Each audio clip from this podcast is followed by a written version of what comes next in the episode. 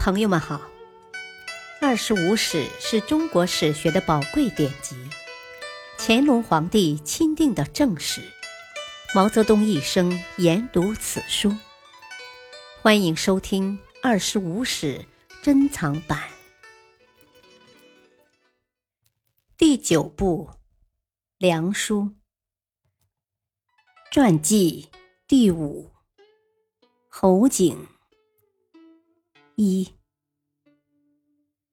侯景出生不详，卒年五百五十二年，字万景，小名狗子，生于北魏怀朔镇（今内蒙古固阳南），属被鲜卑族同化了的羯族人。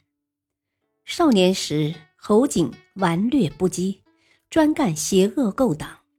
乡里邻人无不厌恶，是地方上一出名恶少。据说侯景成年后长得面赤肉横，广额高颧，走路时低视履固，似豺狼觅食，身长不足七尺，骁勇有力。左足因有一肉瘤而行走不稳，因其精奇善射。被选为怀朔镇戍兵，并提升为镇公曹使。六镇起义爆发后，侯景加入起义队伍，起义几经起伏，最后由葛荣领导，拥众数十万，兵锋直指洛阳。廷尉派大都督羯族人尔朱荣领兵镇压。侯景见尔朱荣势壮，便背叛义军，率领自己的亲兵投靠尔朱荣。尔朱荣以其彪悍，又熟知义军内情，委以重任，命他为征讨葛荣的先锋。孝庄帝建义元年（公元528年），义军与尔朱荣大战于府口（今河北磁县西北）。侯景生擒葛荣，以功擢升为定州刺史，封濮阳郡公。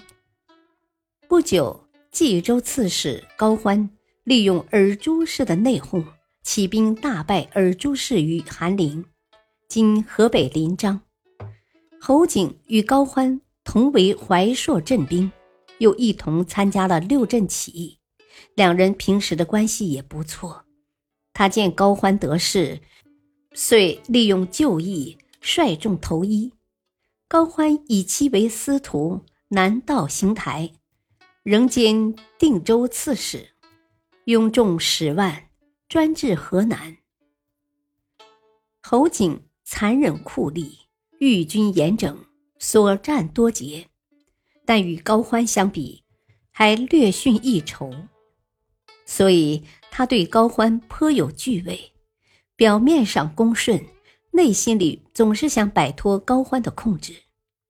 高欢深知侯景为人，但大乱之际，他需要这样一个得力助手。况且侯景拥兵十万，并非可以轻易削夺。于是高欢以控制、安抚两手并行为策。侯景曾向高欢建议，由他率精骑西取关中，消灭宇文泰。高欢之妻娄氏劝阻道：“此事万不可行。侯景一旦消灭了宇文泰，必不东归；去掉一个宇文泰，又立起了一个侯景，后果将会更坏。”高欢决定为吴。